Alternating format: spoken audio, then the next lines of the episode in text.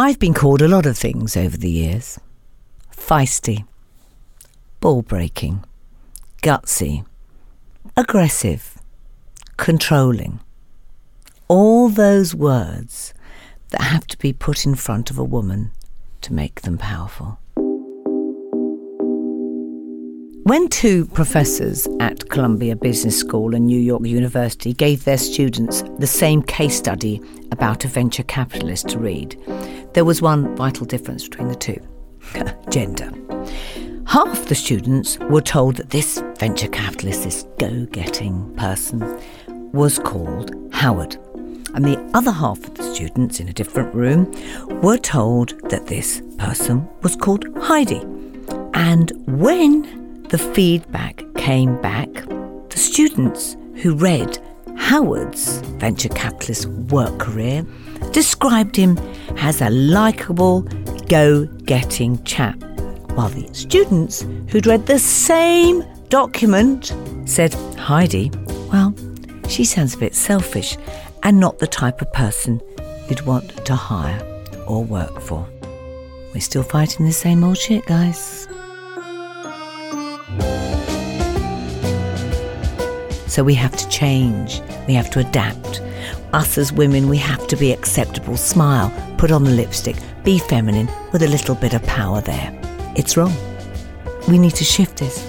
We need to understand that power should be equal and that power has many guises. And it's not just about alpha male.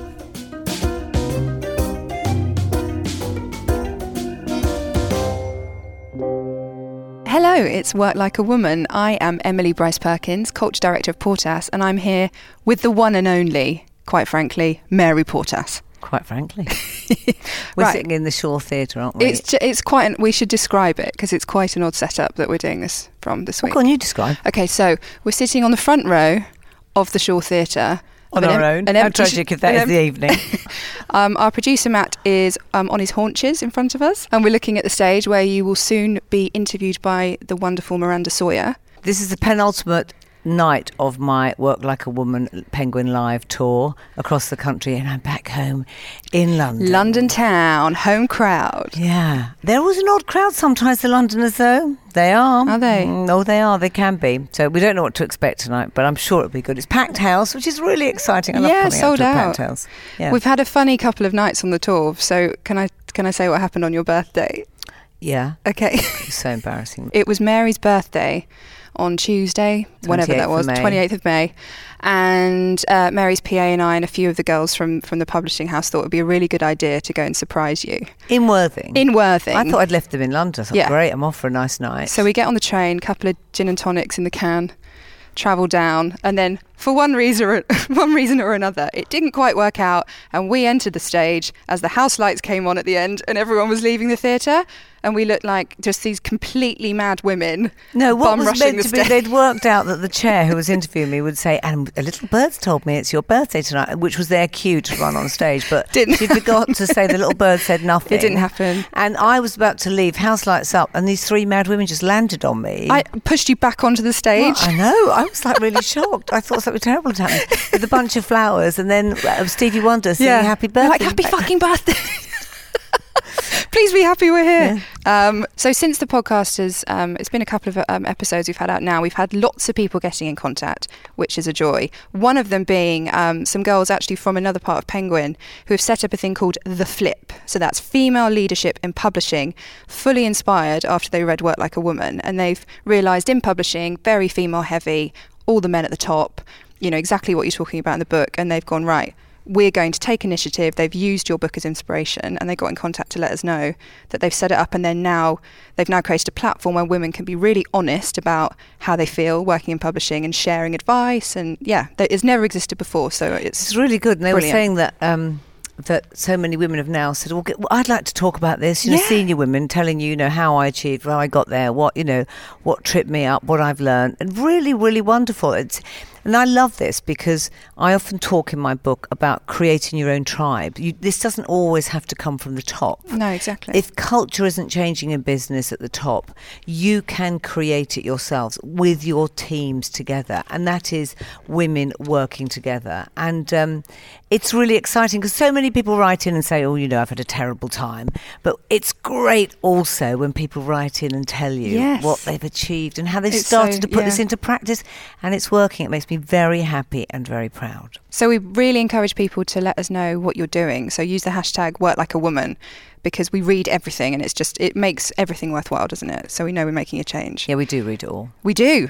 So we're at the Shaw Theatre, and tonight's recording will be the one that we'll be playing next week. It's going to be an interview with me talking about the book and, well, my worlds of work. Yes.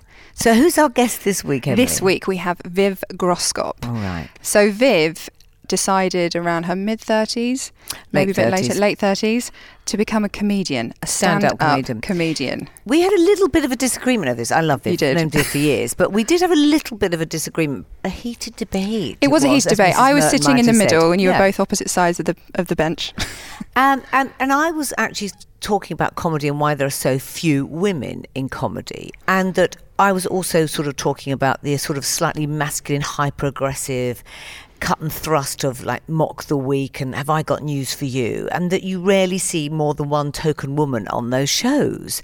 And that those shows are often about who can be the quickest, loud, and butting in with one liners or, or great zingers. And that tends to be, again, a sort of alpha culture in Yeah. comedy, and there are a few women breaking through in it. But Viv didn't agree with me on that. Didn't but then really, no. But go on, tell well, ten, well, after we'd had the discussion, I thought do a, do a Google, and it was ten percent of uh, of the comedy industry at the moment is female. See? you can't argue with that. That is just ridiculous. it's ridiculous. And and so is it again? This comes back to: Do we have the confidence to stand up? There are some incredible male comedians, but what is it? What is it that's stopping women doing it? Is it that the genre of comedy? Feels very alpha and therefore they can't break into it. Or they're just too scared to do it. Because you know it takes serious guts to stand up and do that. I and, re- and Viv broke into it. She did. She did. I remember hearing um, a comedian who I used to work with, a female comedian, and she said that, that she never met any other female comedians. So they suddenly decided one day, like, well, let's all get together. So they all got together in a pub in London, and Al Murray, who's lovely, he Al Murray walked in with a friend and saw basically every single known female comic in this pub, and he just went, "What? What, what, are you doing? What are you doing? Just sheer panic, thinking that the women are going to take over. But that's what they had to do because they just, you know, creating their tribe, but they never saw each other because it's so difficult. I, I really do find women's comedy brilliant. I mean, I, I Yeah. was, I, one of the greatest mourns for me of 2016 or was uh, Victoria Wood dying after. Bowie. Victoria Wood, that was just shocking. I, the whole type of that wonderful, gentle genre of humour went with Victoria. And I, I don't know anyone who's quite with, within that league, but she was extraordinary, wasn't she? She was, she was But amazing. again, we can just pull a few numbers out, but 10% says it all. So, Viv. We'll hear from you after this. Come in. Oh, hello. Hello. Hi. Hi, I'm Yvonne from NatWest. I head up Women Yvonne. in Business. Oh, women in business. Yvonne, We we, like women you. in business. Tell us one thing NatWest does that empowers and works like a woman. We have so much that we do. It's across the whole bank and completely embedded. We have over 500 women that we have specifically trained in the difference between male and female businesses, looking at gender intelligence, looking at the way females want to network differently to guys because we do like to network slightly different at times. And we just try lots of new things because it keeps changing. You talk about that in your book. You have to keep evolving and keep changing the strategy of what you're doing. I like you. I loved your book. I think there were some words in it you probably, I don't know if you wrote it down in the book. what? Well, the JFDI. Oh, yeah. Oh, just do Yeah. it. Yeah. I told somebody that yesterday. I had a mention session with a woman yesterday. I've been mentoring her for a year and a half now, and she's just at that stage. She just needs to do it. And I, was, I told her to write it down in big letters in her book, and every time she procrastinates, to look at it and get on with it. And JFDI. GFDI. Love. What a great tip. Thank you, Yvonne. To find out more, just search NatWest Rethinking Business. And now, here's Viv. I had my three children, and they were all quite young. They're probably all under the age of six or seven. And I was in my, I want to say mid 30s, but I was probably a little bit closer to 40 by this point. Mm-hmm. and I realised as they were getting to the age that they start going to school and you start talking to them about what they want to be when they grow up, that I was lying to them because I was constantly saying, You must do whatever you want with your life. You must follow your bliss. Listen to Oprah. Don't, don't do what other people want you to do. Decide for yourself what you want from your life. Yeah. And I realised I hadn't done it for myself. Ah. And it's when I think when you have children and you find yourself saying these things and you realise you don't quite match up to the advice that you're giving your children. I've always wondered about that as a non-parent when you give that advice and you go, "Shit, am I doing this for me?" Yeah, so that was a great moment for me in a way because it was a horrible realization that I was a massive hypocrite, but it was a good kick up the ass of so what is it that you do want and what are you going to do with this one But what were you doing at the life? time? Well, this is why I realized it was so important because in theory I was already doing what I wanted. Which was? So I was working as a freelance writer and all I I remember this. yeah, yes. all I ever really wanted once I'd gone into a working environment, because I worked in newspapers and magazines um, when I was in my early 20s, and all I really wanted was freedom. And I, I can't work for people, I can't stand being part of a hierarchy. And I thought because I'd done that and I'd achieved that, and I was earning my own money, I was in charge of my own time, I was my own boss, I answered to no one, I thought I had it all.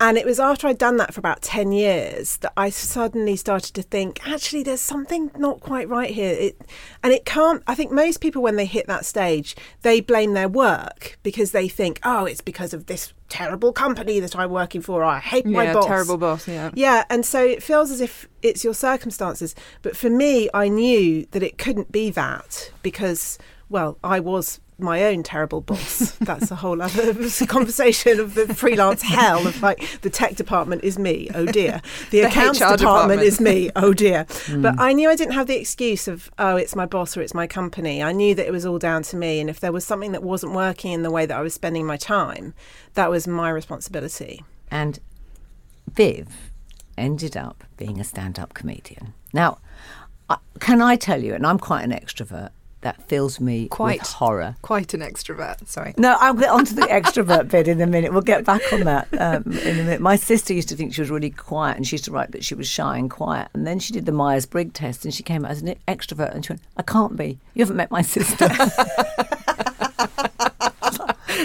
I'm quite on the there are extroverts and there are extroverts. Yeah, yeah.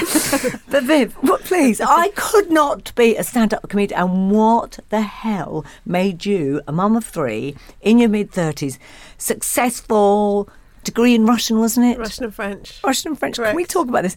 Decide to be, oh, I'll be a stand-up comedian. Well, I had always wanted to perform and I'd always wanted to do stand up from when I was little. I used to watch uh, Doris Schwarz on The Kids from Fame Oh, back in the 80s. And that was my dream the new New York High School of the Performing Arts. Growing up in Bruton in Somerset, a long way. Oh, a nice place York to grow up. High How's School on Worth there now? oh, yes, that's It's right. posh now. It's very posh now. Well, it wasn't in the Yeah. 80s. and that was my dream. And I grew up in a family where we were quite quiet and mousy and not uh, assuming to, towards greatness in life. And whilst my parents were very encouraging of me, and they're certainly very encouraging of my academic abilities, I think I sensed from an early age that to do what I would have wanted to do, which was run away to the Italia Conti school. that would have been my dream. I know. I want to live forever. oh my god, that Yep. was my dream. I know, wasn't it? Everyone's. I Um, loved it. and I just realised it was not going to happen, and I didn't have the wherewithal as a child to know how to make that happen. So I changed the idea in my mind to being a writer. So I decided I wanted to be a writer and I would go to university and study languages and maybe I would be a foreign correspondent or something like that. And I buried all these real ideas of what I really wanted to do. And I think I always thought at the back of my mind that if it's really meant for you, you'll get chosen and you'll get picked and someone will notice you. Always imagined that you know. I that had thing- that growing up as well. It just doesn't. Did it didn't uh, happen? I'm just like it yeah, did not happen well, for me. Yeah, guess what? You know, in Walking life, around you- Northamptonshire, nothing happened yeah, for me. in life you have to choose yourself. Yeah, yeah. Right. And you, I didn't realise that until a lot o- when I got a lot older, and principally it was because I was interviewing people as a journalist, and I was discovering the real story beti- behind their life. You know, their life stories, and it's you choose to do things yourself, and you work hard at it, and you risk and you fail. And by the time I hit my mid 30s, I realised, oh, yeah, that's how you become a stand up comedian.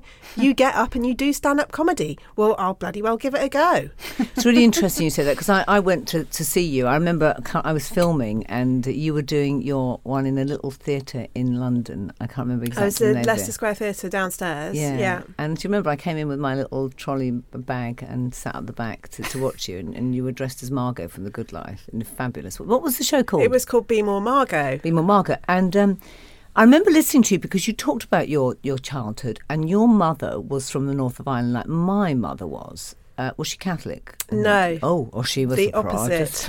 Oh my God, I never knew that. Yeah, well, that's part of the problem, Mary. oh, I, I think you and I have a wee talk after this. I'm glad Uh-huh, you're sitting on uh-huh, opposite sides of the uh-huh. What's table. all that? Uh-huh, they say, uh-huh, your mummy. I, I, I was much the same. I wanted to be an actress, you know, as a child, and we, we talked about this in the book. And I, and actually, I got into RADA, but I, like you, had no idea how to do it. I was just lucky. I had a history teacher. and There wasn't a, a drama teacher at school who saw, used to put on the school plays and saw my potential and helped me do my audition piece for RADA.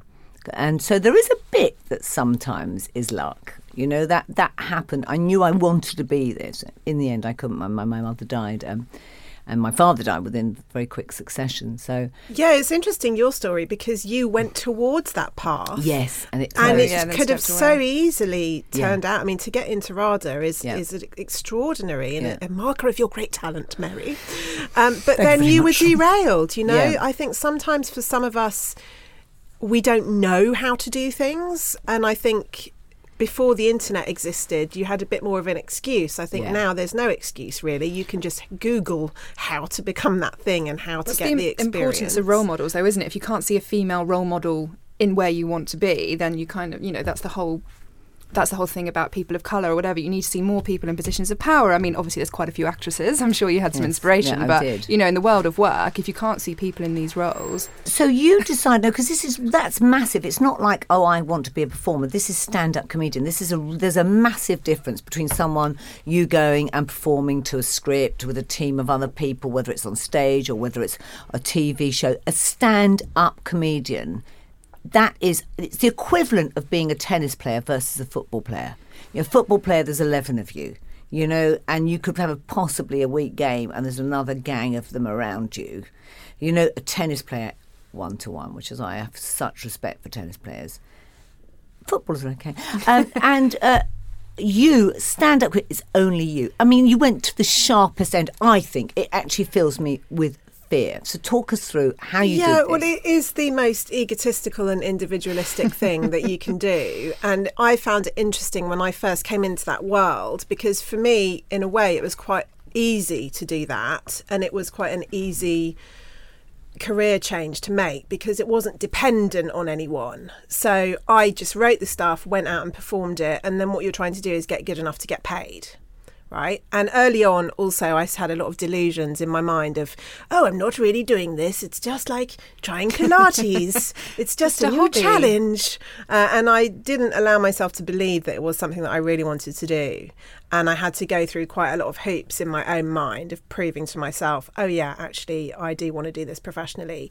And I had a bit of a prevailing wind as well because I had worked as a journalist. So I had a lot of contacts and I was used to interviewing people. So as soon as people heard that I was doing stand up, even though I hadn't really done anything properly in stand up yet, I was already doing Graham Norton's book tour, Jo Brand's book tour, Dawn French, Jennifer Saunders, people people like that. So I was getting experience alongside people who were stellar and having to match up, you know, and be good enough to be alongside them.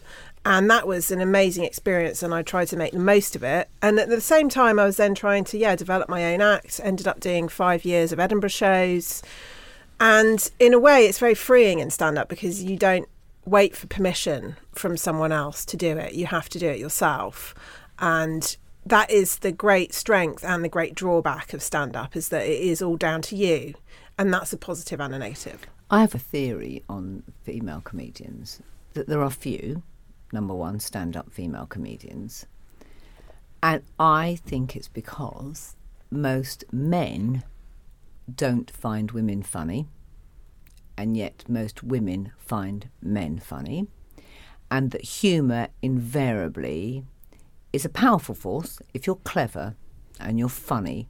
I think to be funny takes intellect. I think some of the greatest comedians have had huge intellect. So I think there's a power that goes with that. And yet there are many, many more men. And I think in some ways men don't allow themselves to enjoy women's humour in the same way that women do. I've known quite a few girls that have been really funny at school, they, and in girls' schools, and they've been the lead girl. And then they've gone to college, where there's been boys, and they've said to me, many girls, I didn't feel confident, or I knew I couldn't be the person I was, the funny one amongst women. What do you think that? Well, I'm being very pensive and quiet here, Mary, because I just want people that you've said some quite deep things here that are interesting, and I think there are a lot of prejudices and biases that are inherent in all of us about how we relate to humour and gender. And some of it is to do with day to day interactions and some of it is to do with how we relate to people on a stage. And those two things are completely different. Joan Rivers was somebody who would hold court every single day. She used to book a restaurant for lunch and have uh, acolytes who she would basically perform to uh, and Every they would day? every day, and she would also every That's why she day bankrupt, order order a dessert of which she would eat one teaspoonful, which is how she kept her figure, but always ordered a dessert. Always love that story. um, not a lesson I've taken for myself, sadly. So I think there are certain kinds of personalities, and it's not necessarily gendered, who are good at holding court.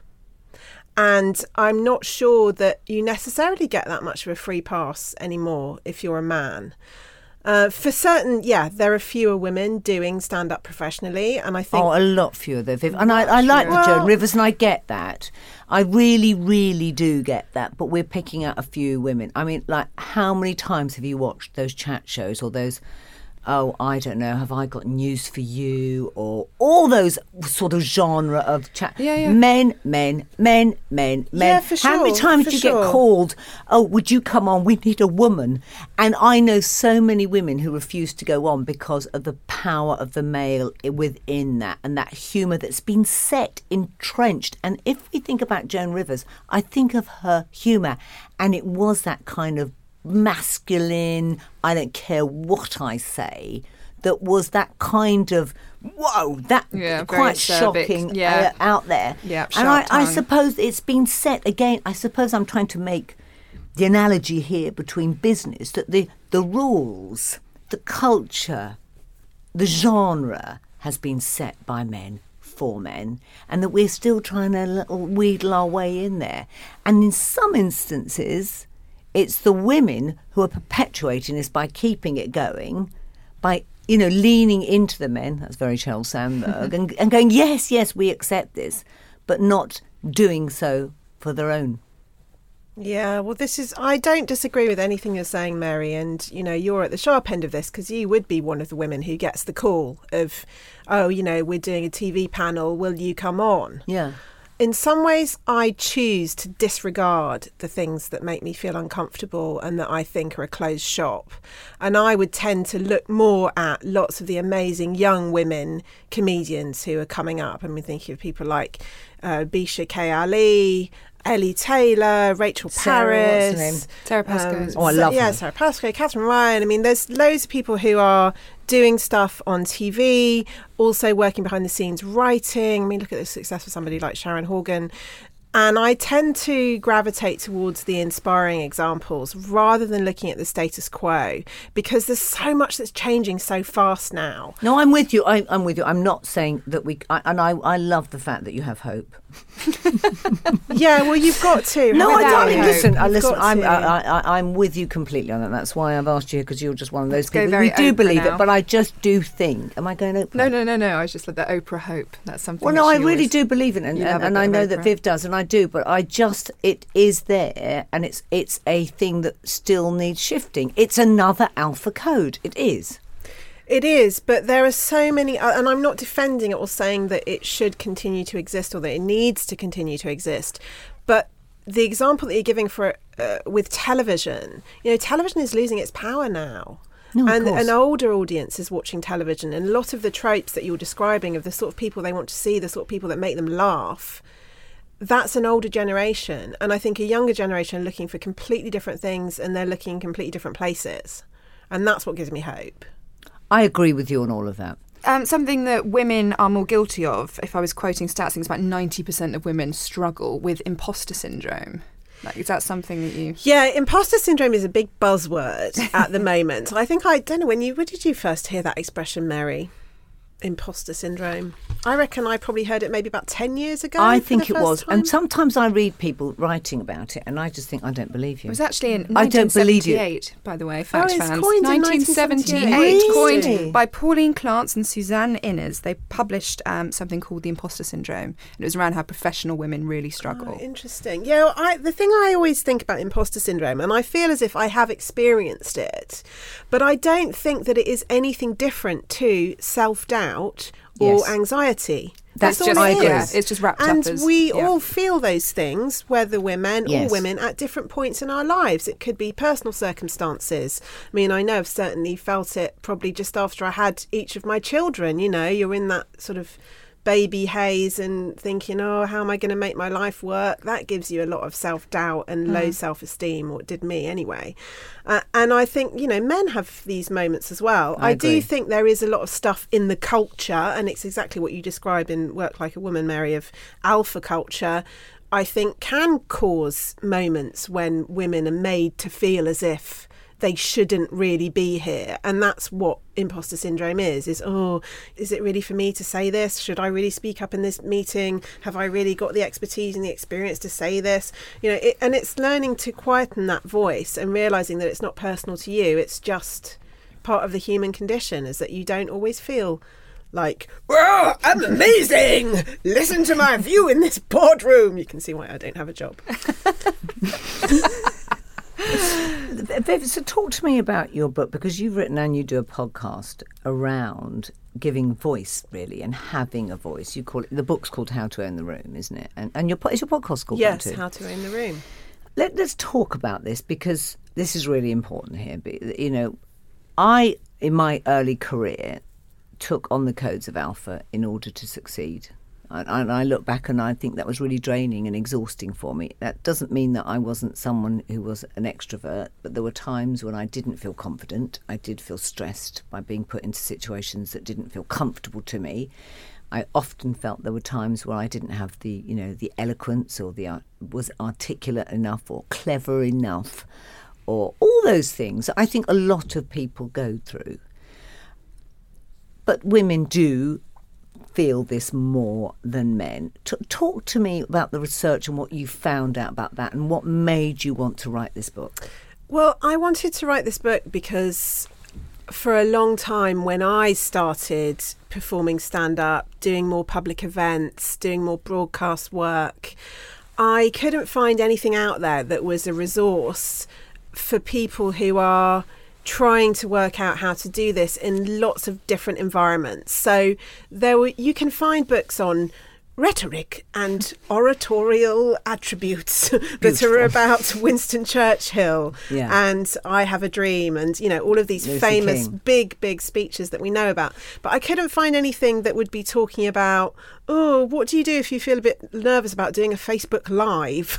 So I wanted to do things that acknowledged how the spotlight is coming on all of us a lot more often now uh, in big and small ways. So the idea of public speaking in inverted commas I think is really outdated and most people don't do public speaking. I do. Oh, of, Mary does. Mary But does, you know, yes. just every day in the office, even if you're suddenly on a Tuesday morning expecting to deliver the results of the week, and you're suddenly thinking, "Shit." Yeah, so it's those public moments that I was interested in investigating. And then also the gendered aspect of it, because all of these books that existed already about this public speaking, none of them really referenced women at all, because obviously, historically, until about 50 or 60 years ago, there were very few examples of women giving speeches. And if you read somebody like Mary Beard, she'll talk about queens through the ages yeah. and the amazing speeches that they gave, although we obviously have very little evidence and a lot of it is secondhand, and there isn't enough stuff out there. And so I wanted to do something by a woman for women about women that unapologetically looks at this from a woman's point of view.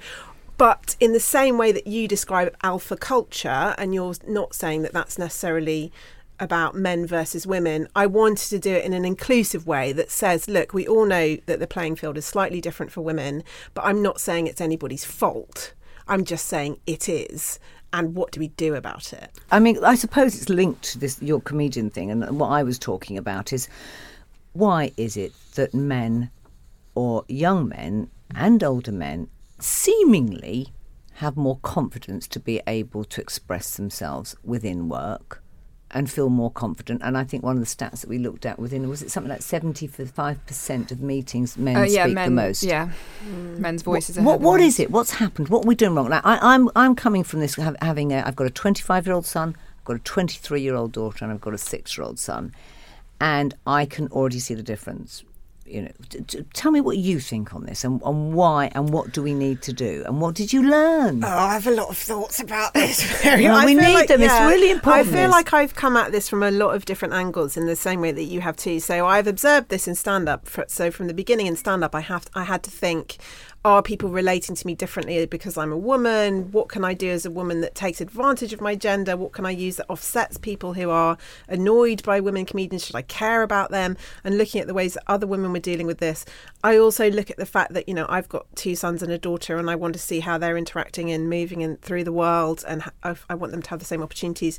I also do a lot of face-to-face uh, performance coaching work in corporates and one-to-one, and some of that is mixed groups, and some of it's only women. Do you like that? Um, oh yeah, I love doing that. It's fascinating.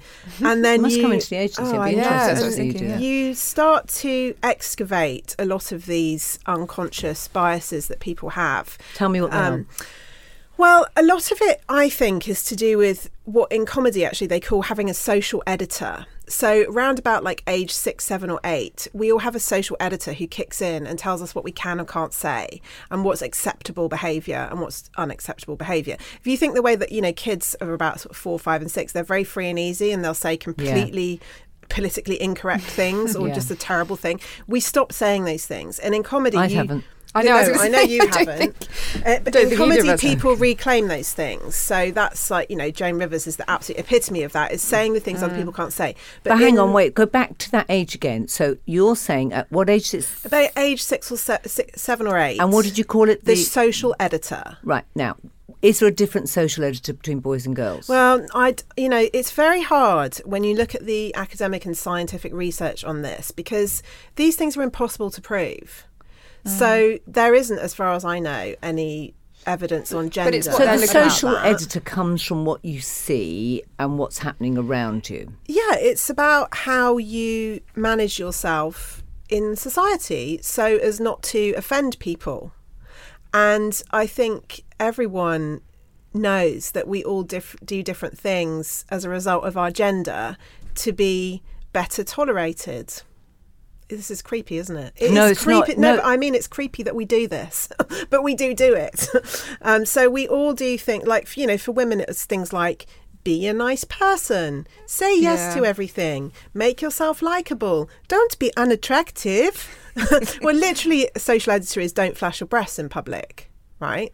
That's the literal, you know, absolute I'm writing that bit down. extreme end of it. Yeah, be careful You with better that, write Emily. that Don't down be doing because I'm that again. you, that's all she talks So, about. She put a um, she put a picture up I'm on owning. Instagram. I'm owning my breasts. And what did it say? It was Easter, and she they just put up her boobs, her cleavage. And They I'm look like, good that seeing- day. I was just, you know, I was owning You're just them. reclaiming your social editor. Social editor. But, That didn't um, happen. I don't think it ever happened. in in a work or an office environment, you have tons of things that you do to to get on and to smooth the the wheels of social interaction. And some of these things are good things, you know. And I often say um, when I'm coaching, uh, a lot of women worry: Am I apologising too much when I speak? Should I not say? Oh, I just have a question, or just uh, the word just has become a thing that people are trying to iron out. Um, with a lot of people, they might say like or kind of a lot of the time. Another vocal tic that people have is going up at the end of the sentence. Uh, That's something I don't want to talk about, but, no, That's lots Australia. people have taken it up over here as well. I know. And my daughter's doing the like.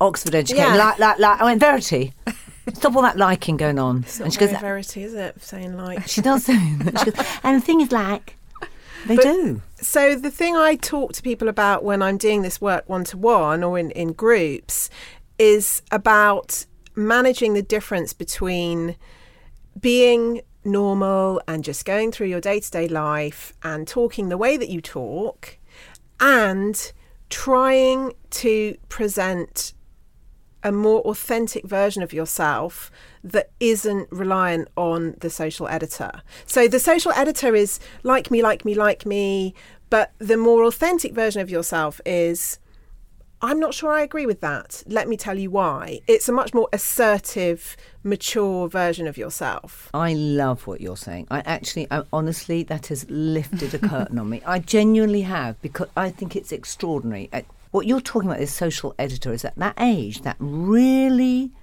important move from that baby, that freedom where they can swing their, you know, just where you don't, no one's looking, you're doing whatever you want. It's so amazing, isn't it? It's what all the Buddhists want us to get back to. It's Exactly. So, it's so incredible.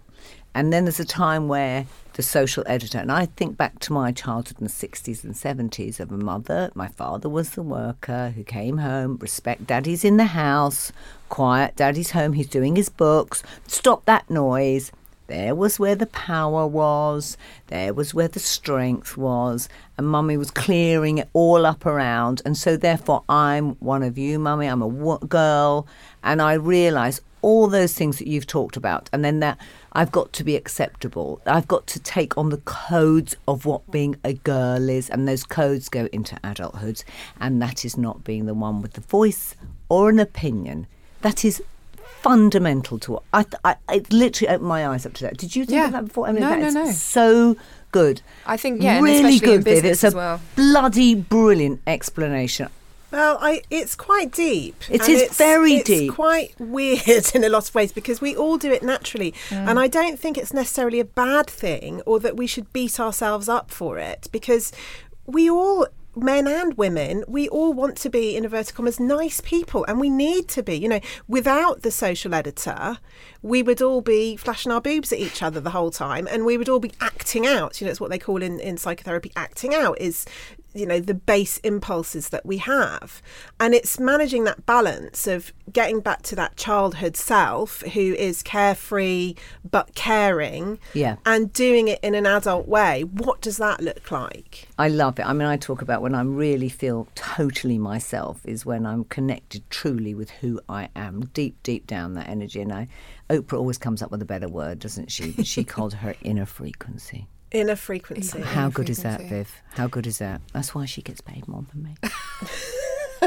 just putting it out there. What sort of, and I don't want to be all tips because when people say, to me, give me three tips, I go, please, it's just far too big for that. And you're hugely articulate. Give me a sort of roundup what you would be saying to a 23 year old. The easiest thing, and the whole reason I did these things, you know, whether it's book, podcast, however people access these ideas, I don't care.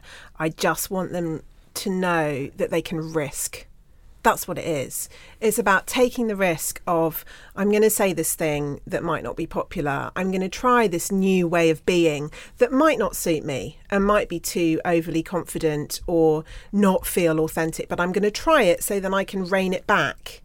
You know, Yeah. just trying totally different things that feel way out of your comfort zone, knowing that you don't then have to be that person everything is an experiment you know this is what i learned through comedy is everything's an experiment you're just putting it out there to see if it works if it works great do it again if it doesn't do something else that's it Yeah. it's so simple You know, and I, one always brings it back to one's personal experience. And I think a lot of where I got my confidence from was when the whole construct of that social editor broke from around me, the death of my parents.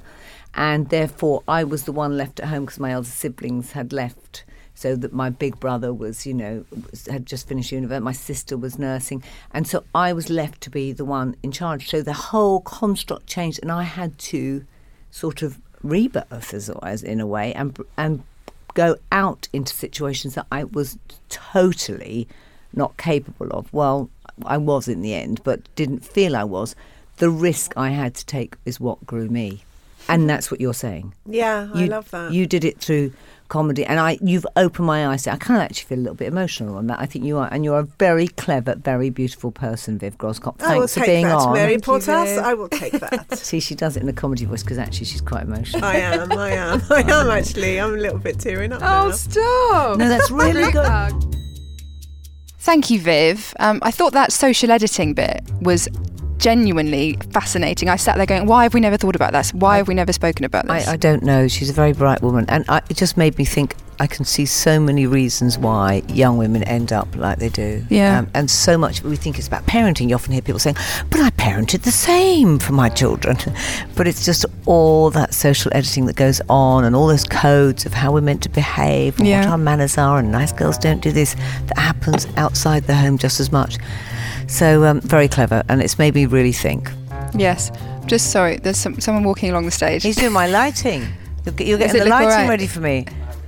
He's yeah, getting the see? re- so I'm great. shining on the spotlight. Don't stop him. Sorry. Don't stop him. Um, so next week we will be coming live from the Shaw Theatre where Miranda Sawyer will be interviewing you. And I thought you touched on it slightly earlier, maybe with Victoria Wood, and I thought it'd be lovely to hear one of your stories about Victoria Wood, who I love. I really was so sad about her going, and, and um, I met her a couple of times. But the first time I met her, she came up to me, and it was just after I'd filmed Mary Queen of Charity Shops, and she came up and she said, "Hello, Mary. Can I introduce myself? I'm Victoria Wood." Which is just how humble and sweet. Oh. Like you know, you need to introduce yourself.